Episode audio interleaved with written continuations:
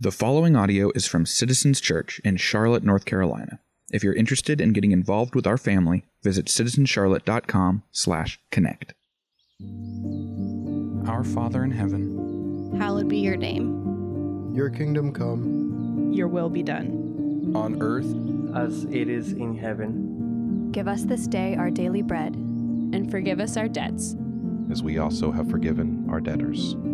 and lead us not into temptation, but deliver us from evil. For yours is the kingdom, The power, And the glory. forever and ever. Amen.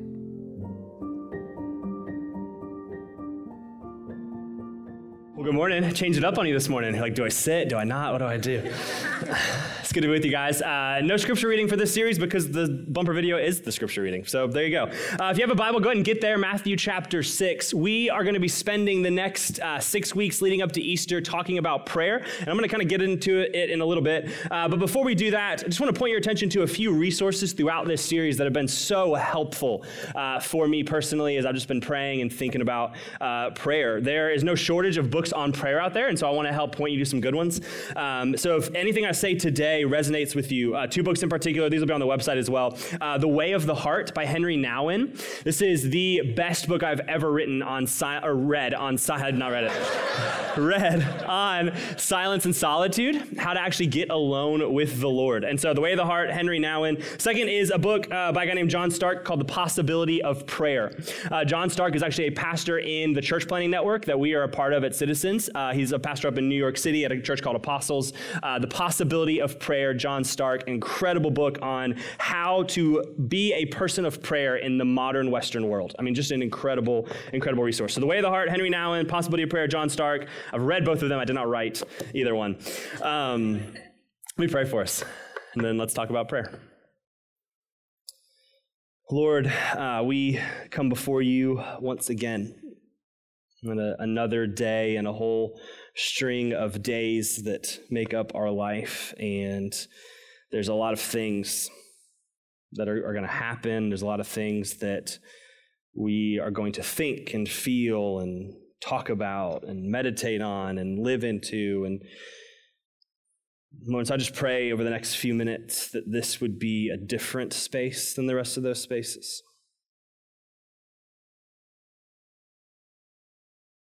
Lord, as we're about to think about and talk about from your word, God, you meet us with your presence in prayer.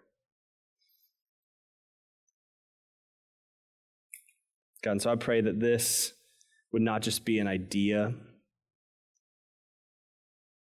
this would not just be something that feels far off or distant.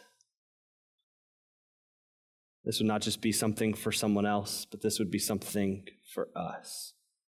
You, us, in prayer, communing together.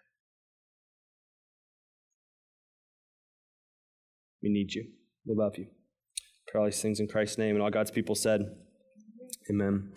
Well, imagine with me for a second that you had the opportunity to follow Jesus around for three years during his earthly ministry. You traveled with him from town to town and you watched and listened as he preached sermons to huge crowds of people. You saw the miracles he performed of feeding the 5,000 and walking on water and calming the sea, healing the sick, raising the dead, giving sight to the blind.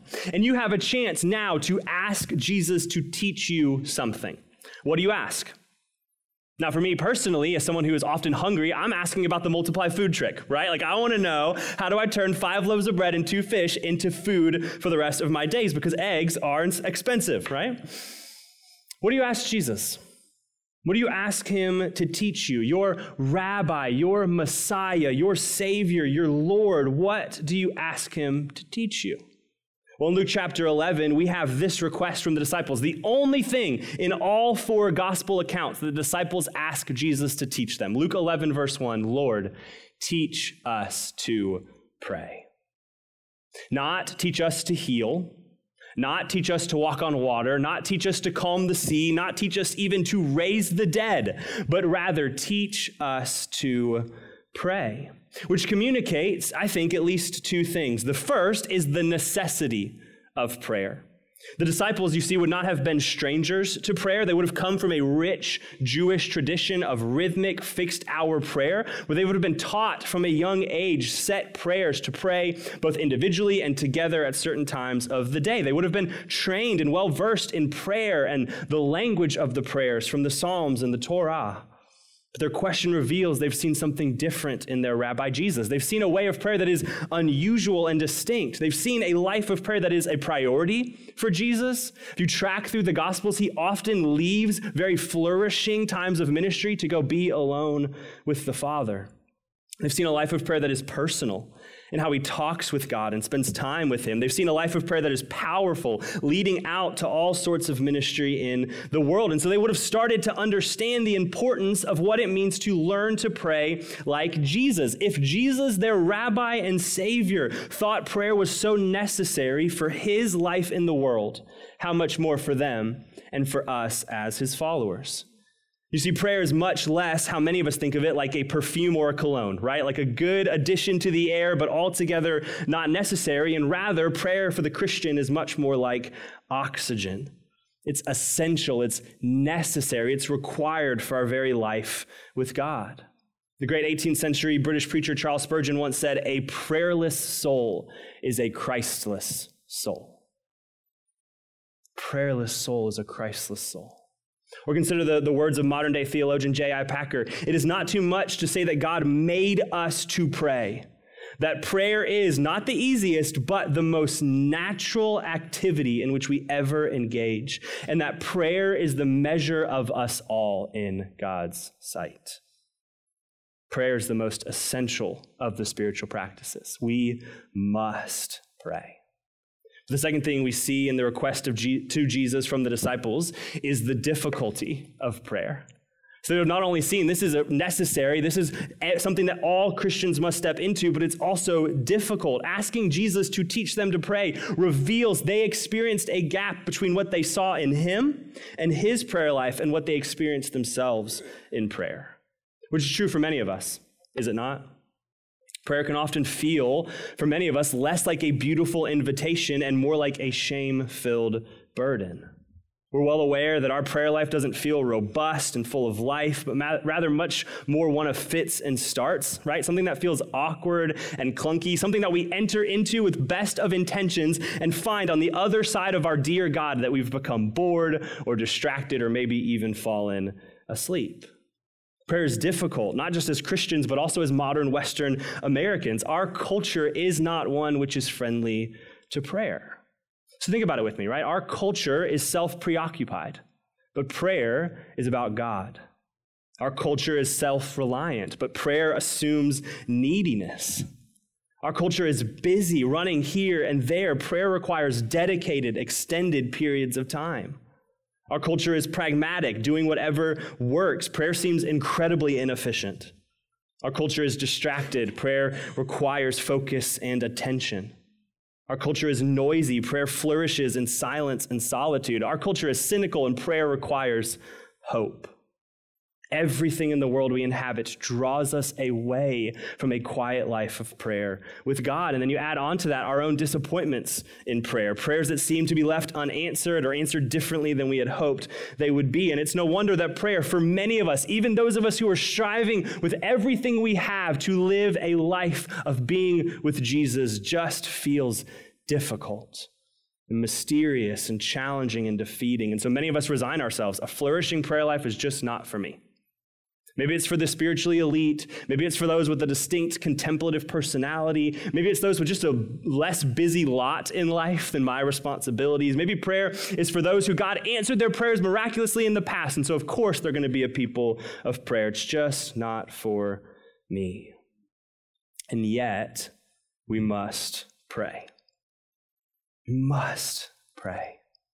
And so I don't know about you, but I find great comfort in the example of the disciples when they ask Jesus this simple and yet profound request Lord, teach us to pray.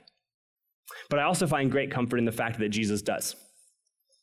Right? When they ask him, Lord, teach us to pray, he in fact teaches them. And he teaches them not with theory, not with ideas or tips or practical how to's. He teaches them to pray by giving them a prayer.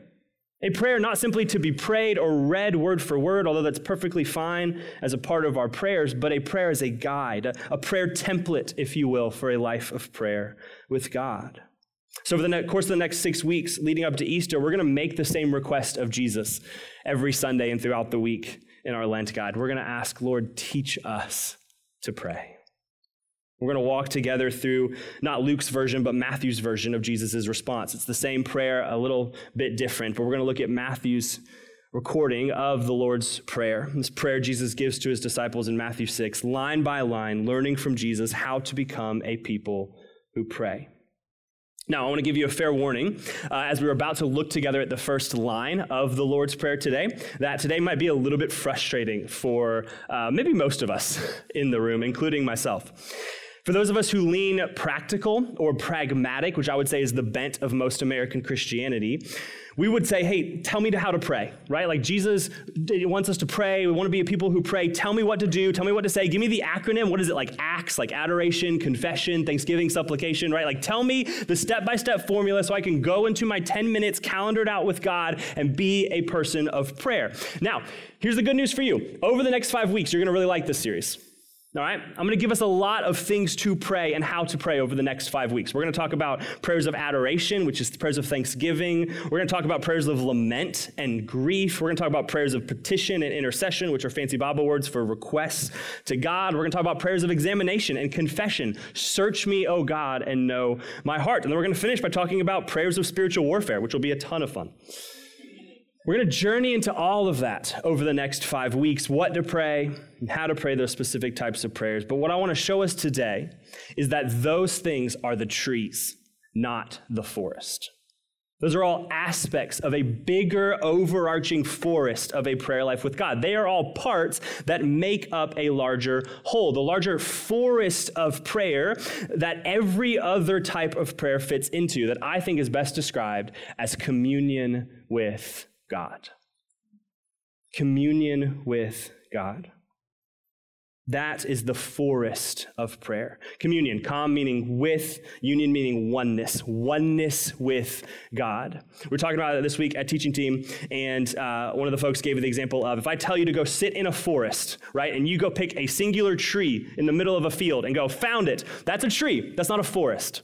So, all I want to do is invite us in our prayer lives to look at how have I been sitting under a tree and missed the forest? How have I picked one good part of prayer and missed the bigger invitation of life with God that I am being invited into? The baseline of prayer is that we get to be with God. So that means bringing requests is a part of prayer, but it's not the whole. Emotional experiences are a part of prayer, but they're not the whole. Receiving from God, His love, His mercy, His compassion, His care, it's a part of prayer, but it's not the whole. Being changed and sanctified by the Holy Spirit is a part of prayer, but it's not the whole, the forest that holds all of those trees. What prayer is about at its most foundational understanding is being with God. And the best way to think about it is if Lindsay and I were to go on a date, right? There's going to be lots of different parts that are an aspect of that date, right? We're going to eat a meal together, spend time together, talk. There's going to be conversation. We're going to joke and laugh. We're going to ask questions and make requests of one another. But the overarching goal behind all of those things is that we get to be together. We get to spend time in one another's presence. Let me kind of say it this way that you can uh, write it down and take with you. Prayer, at its most basic level, is communion with the wonderful and powerful person of God. Prayer, at its most basic level, is communion with the wonderful and powerful person of God.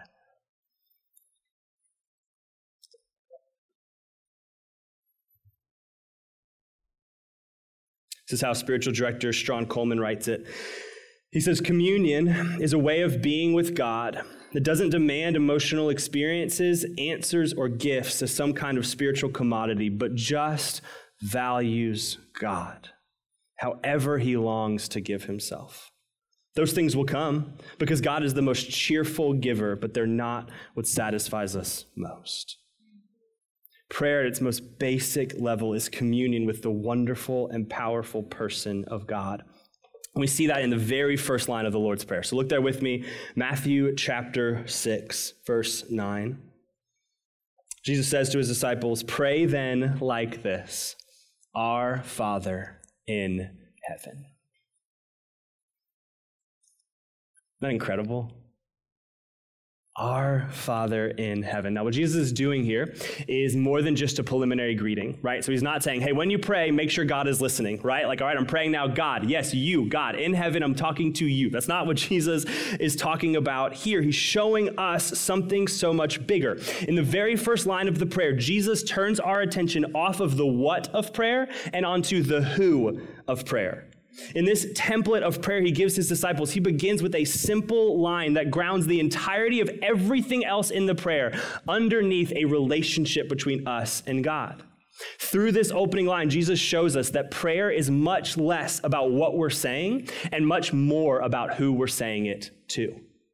That's the invitation of this first line. Prayer is much less about what we're saying and much more about who we're saying it to. And I love that Jesus starts here because what I've realized over years as both a pastor and as follower of Jesus is that often our inability to have a consistent prayer life is not a struggle with prayer. It's actually a struggle with God. We aren't uncertain about prayer as much as we're uncertain about the God we pray to. We're unsure if he exists, if he actually listens, and if he does, does he care? And is he good? And is he going to do anything? Just like we talked about two weeks ago with living on mission, that so much of the reason why we don't share our faith is not because we're afraid or we don't know what to say, it's because we're not certain God wants to still save people. The same is true in prayer. Our struggle with praying is not so much we aren't sure what to say or how to do it or how busy we are or what it looks like or any of that. Foundationally, we're just not sure about the God we're supposed to meet in prayer. This is the way J.I. Packer says it. He says people feel a problem about prayer because of the muddle they are in about God. If you are uncertain whether God exists, whether he is personal or good or in control of things, or concerned about ordinary folks like you and me, you are bound to conclude that prayer is pretty pointless, not to say trivial, and then you won't do it. So, if at its most basic level of prayer, if at its most basic level prayer is about communion with God, and the reason we struggle with prayer is because of our struggles with God, then it would make sense that Jesus would begin his template of prayer by reminding us of who God is. Because that is the first step into prayer. Not by learning how to pray, but by remembering the God we pray with and to who meets us in prayer. So let's spend our, our last kind of few minutes together this morning before we actually practice by looking at who Jesus says God is. Very simple yet wondrously beautiful address Our Father in heaven. Our Father in heaven. We doing good? Everybody good? Getting a lot of tired stares this morning. We good? Talking about God. That's fun. Two incredible realities. Number one, thank you. Number one, our Father our Father. There's two realities wrapped up. You, when you get to go line by line, you get to kind of break it down like this, which is a ton of fun. First, he says, Our Father. Now, this would uh, kind of to us is a line we kind of like fly through. We're like, Dear God, our Father, Abba, like whatever you want to say, and we kind of get to like the daily bread part or the request part or like whatever we're going to pray about. But this line would have um, metaphorically knocked the disciples off of their feet. This is a shocking line to ancient Jews that Jesus would say the first thing you say or invited into in prayer is our Father. You see, in the Jewish religious system, God's name was held in such reverence that you were not allowed to speak or even write his name. That's how other or holy or magnificent they viewed God in this culture, that you were not even allowed to say Yahweh, let alone write his name right? Think about it this way. Think about how God shows up to various people throughout the Old Testament. If you're to read the Old Testament narrative, he shows up as a pillar of fire and a cloud of smoke to the Israelites wandering in the desert. Right? He shows up in a burning bush to Moses. He shows up as fire from heaven when Elijah's going against the prophets of Baal. And so the big question for the Jewish people was never, does God exist? Right? That would be a silly question. Hey, is God real? I don't know. Look at the cloud of smoke and the pillar of fire from heaven. The question ancient Jews asked was never, is God real, but rather, is God knowable? Could they actually know him and be known by him? And Jesus says, yes, you can call him Father. And not only can you know him, you can know him in a way more deeply intimate than you can even imagine. Because we don't just pray to a father, we pray to our father. Which is shocking because what Jesus is doing is inviting his disciples to pray as if his father is now their father. As if they can know God and be known by God in the same way as Jesus, which we know is true in the gospel, is it not? Right? The good news of the gospel is that through faith in Jesus, we get what is Christ. Jesus, who is the Son of God, through his life, death, and resurrection, unites us to himself and brings us into union with God. That is one of the deepest realities of our faith that if you are a Christian, you are united to God. You have permanent communion with him as his child through Jesus. And so you can know him and you can be known by him in a way that you will spend the rest of your life figuring out the glory and weight and impact of. If you are in Christ, you are known by God in such a way that you have his full delight. I was reminded of this this Wednesday during Ash Wednesday when we sang that line, those he saves are his delight. He is present with us that he longs to know us and care for us and be with us. I mean, I was just messed up about this in my prayer life this week. So, when you're a perfectionist bent like I am, one of the things you have to learn to pray early in your walk with Jesus to grow in your sanctification is Lord, would you just remind me of your delight in me? Like, would you just remind me that in Christ, everything that is Christ is now mine? And one of the things we've been uh, experiencing over the past few months as parents is that uh, Harper, our almost three year old, when she's in trouble, when she's getting punished, uh, so she knows I disobeyed, I broke the rule, I did something I shouldn't have done, uh, which is a lot for her as a three year old uh, she'll, she'll sit there, and when you're trying to tell her, hey, you disobeyed, you did something wrong, here's what happened, she has this look on her face, and then you stop and you go, what's, what's wrong? And she looks at you, and over and over again, she asks this question. She says, You happy, daddy? You happy, daddy? Over. I mean, just you can't get her to stop. You happy, daddy? You happy, daddy? You happy, daddy? And what she's doing there is she wants to know hey, even though I know that I disobeyed against you, even though I know I rebelled against you, even though I know I sinned, because we're trying to get her to understand this concept of rebellion, both against her parents and against us, because she is too a sinner as a three year old. She's trying to understand okay, I've sinned and rebelled against you, I've disobeyed, but are you still happy with me? And in those moments where you're sitting on her bed or you're sitting on the couch and you're trying to both punish her and get her to understand this, like everything within me is like, how do I get you to understand that even though you rebelled against me, you still have my full delight as my kid? So I'm praying about this sermon and I'm thinking about God as our Father in heaven and I'm praying for you and this morning and all of this. And the Holy Spirit just breaks in as He does and says, Tim, do you know how badly in those moments you want your daughter to understand your delight in her? That is what I feel for you. Only greater because I'm God. And I'm sitting there, in my little white chair in our living room. It's like 5:15 in the morning. And I'm just weeping. Because the Lord says over me, Tim, in Christ Jesus, you have my full delight. And so one of the things I'm just praying for you and for us as a church over the course of the next six weeks is that you would just understand that if you are in Christ Jesus, you have his full delight. You have his delight. And I don't I don't know how to push that into my own heart. So I especially don't know how to say it with the right words to get it into yours. I only know the Holy Spirit can do what he has consistently done for thousands of years, which is tell God's people what is true about them in the gospel. That is the God who meets us in our prayer, the one who knows us and who we have his full delight in Christ. But it gets even better because not only is he our Father, he is also our Father in heaven. This actually means the, the opposite of what you might think. So you might be tempted to twist it and say, okay, God's in heaven, which means he's far away. That's not actually Matthew's use of heaven. So the heaven or the kingdom of heaven is uh, throughout the book of Matthew, I think it's around 40 plus times. And heaven is Matthew's preferred language for what other New Testament authors call the kingdom of God. And so he often says the kingdom of heaven, where other people would use the kingdom of God. And so to Matthew, heaven is not a far off place so much as it is a realm of God's rule and reign.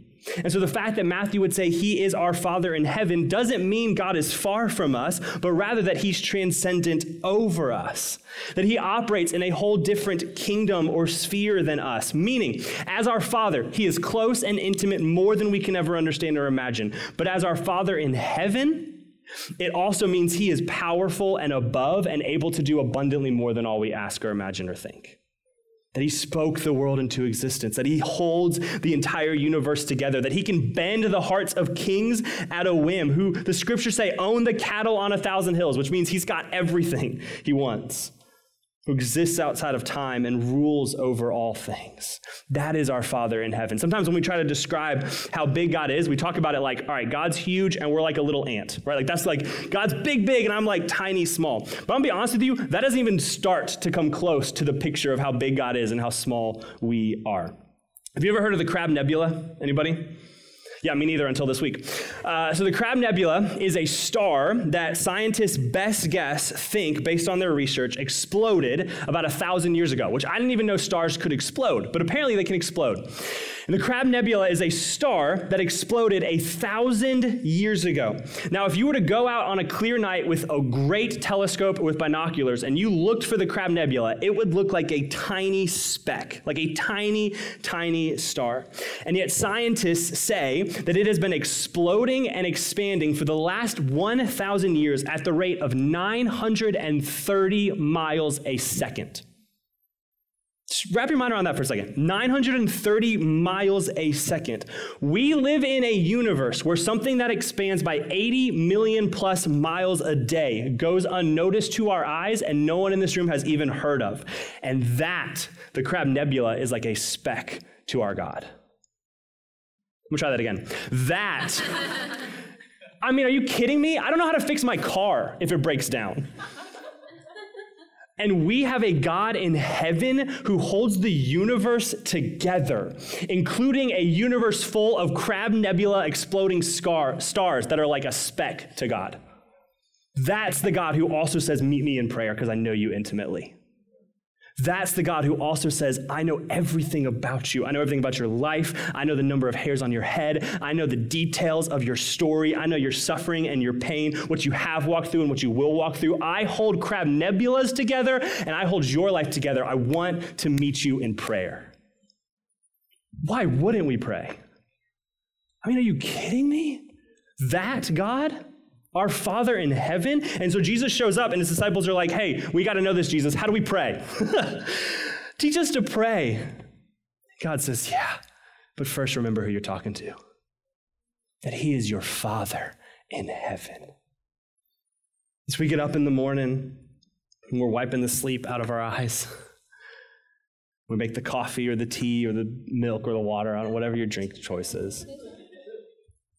And we sit down in that chair on that couch and we open up God's word and we say that little tiny phrase, Dear God. And the God on the other side of that prayer, who meets us in the ordinary of life, is our Father in heaven, who's holding your life together in that moment, who's holding the world together in that moment, and who shows up in that moment present to you when the words of St. Augustine, who we've quoted a couple times for the past few weeks, is closer to you in that moment than you are to yourself. That is the God you meet in prayer. Prayer, at its most basic level, is communion with the wonderful and powerful person of God. We get to be with Him. We get to sit and rest and breathe in the presence of the one we love and that loves us in return. And so before we rush into, okay, what am I going to say? What do I need to ask of God? What's going on in my life? What do I bring to Him? What do I need to tell Him? What's the acronym again? Like, what do I do? We just stop and we go, oh, yeah, God is here with me. He's met me here in prayer. He's present with me and near to me and close to me. He knows, as Jesus tells us in Matthew 6, everything I want to ask him anyway. And he's here and present with me. So here's why I said this week might be frustrating and even a little bit weird. Because the first thing, sort of, to do in prayer is to stop doing some stuff in prayer. The first thing to do in prayer is to say with King David in Psalm 27 One thing have I asked of the Lord, to dwell in his house and gaze upon his beauty. That's the first invitation of prayer. That's the forest. We get to pause and stop and be silent with no agenda and no hurry, and we just get to be with Him. And let's be honest, that's just weird for us as modern Americans, right? Like our practice this week, if you're following along in the Lent guide, which I hope you are, is going to be to stop, to sit, to breathe, and to rest into God's presence. And it's one of those things, until you do it, I don't know how to tell you how to do it. Like we were wrestling with this for weeks as a teaching team. Like, how do you tell people to? It's like you just got to do it. Like you just have to do it. And so I thought, well, let's just do it. and so here's what we're gonna do. We're gonna practice this together. We're going to practice just sitting in the presence of God together, that He meets us and we get to commune, be with Him. And so Psalm 16 is in your bulletin. There's also Bibles on the rows. Go ahead and get that out. It's going to be helpful for you. I would encourage you not to use your phone just to eliminate distractions. So grab your bulletin, grab a Bible. They should be spread out. Psalm chapter 16.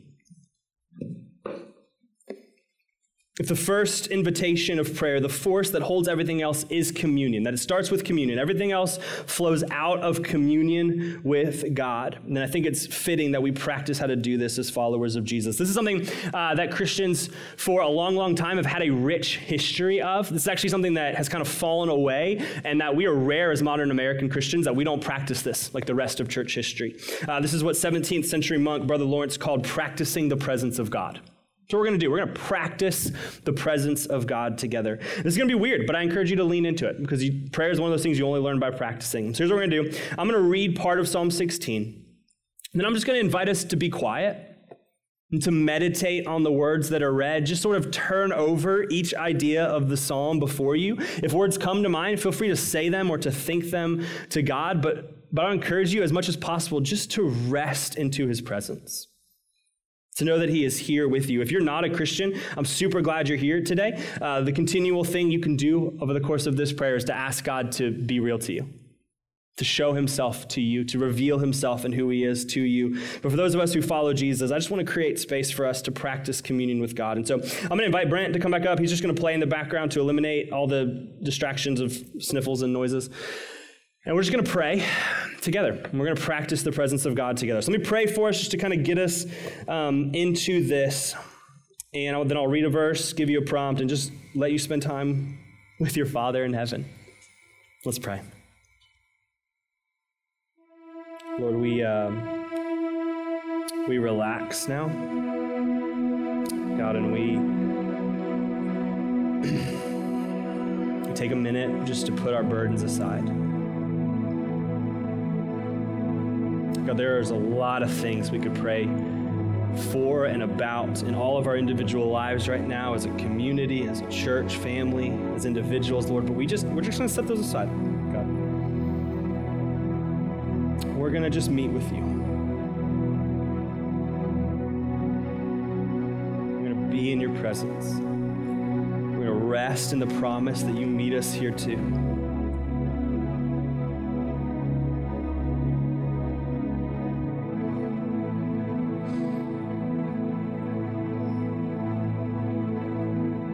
You're our Father in heaven.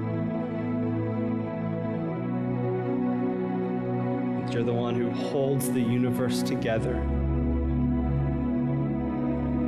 The crab nebulas are like a speck in your sight, and yet you know us deeper and closer and more intimately than we know ourselves.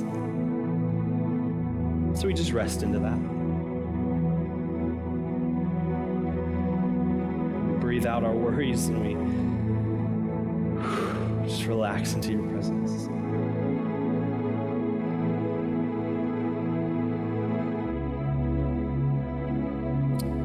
Psalm 16, verse 2 says, I say to the Lord, You are my Lord. I have no good apart from you. In verse 5, the Lord is my chosen portion and my cup. You hold my lot. We have no good apart from God. He is our ultimate good. And so let's take a minute just to enjoy Him as such, to enjoy Him and enjoy being in His presence.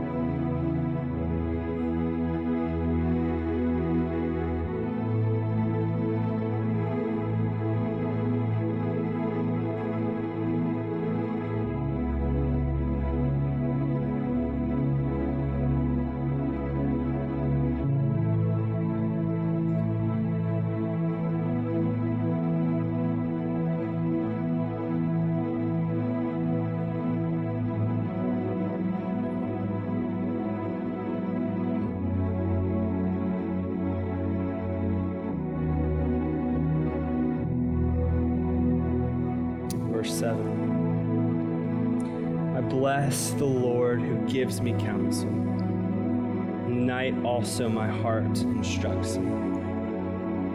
Take just a moment to bless God, to praise Him, to rejoice in who He is, to tell Him, to meditate on all that He is.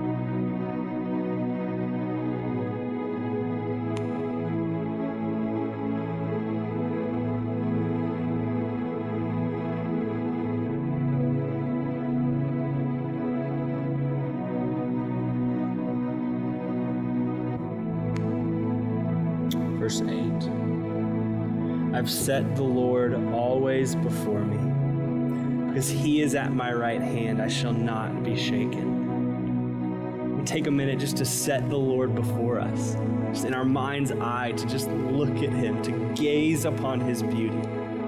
As David says in Psalm 27, to look at our Father.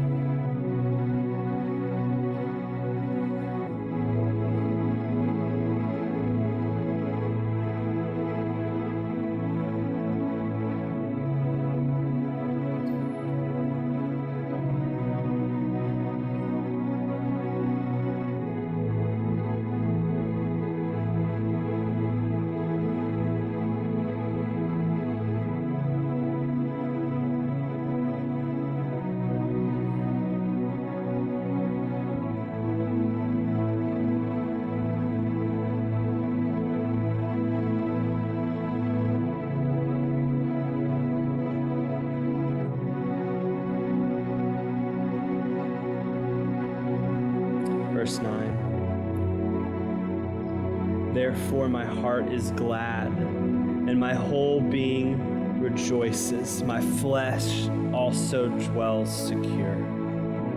Let's take a minute to thank the Lord for who He is, for whatever you need to thank Him for, to just remember how He has made your heart glad.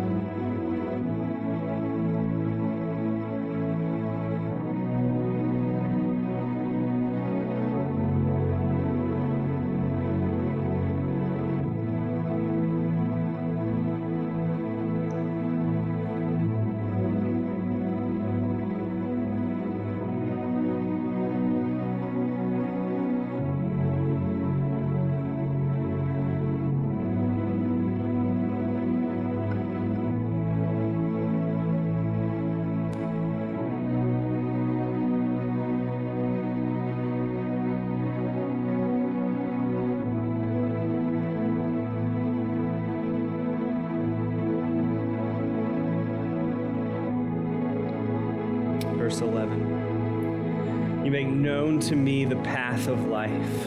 In your presence there's fullness of joy, and at your right hand are pleasures forevermore.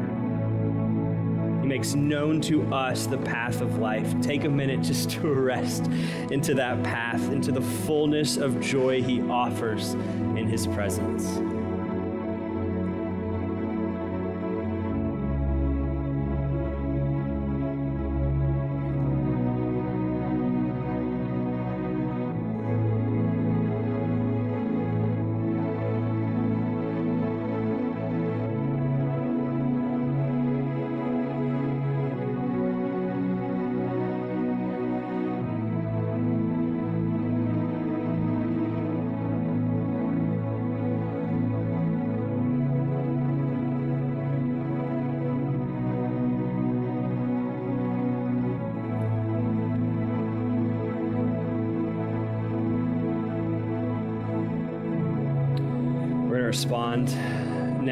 Extended time of response. It's something we'll do throughout the series where we're just going to spend most of the time singing uh, after the sermon. And so if you want to keep praying, if you want to keep just sitting with the Lord, feel free to do that. If you want to stand and sing, if you want to move around the room, our prayer team's going to be around the room. They'd love to just pray with you and for you about anything the Spirit is doing. Communion tables are open for followers of Jesus. You can sing, you can pray, you can kind of do whatever you want. You've got three songs. So just enjoy the Lord being in his presence together.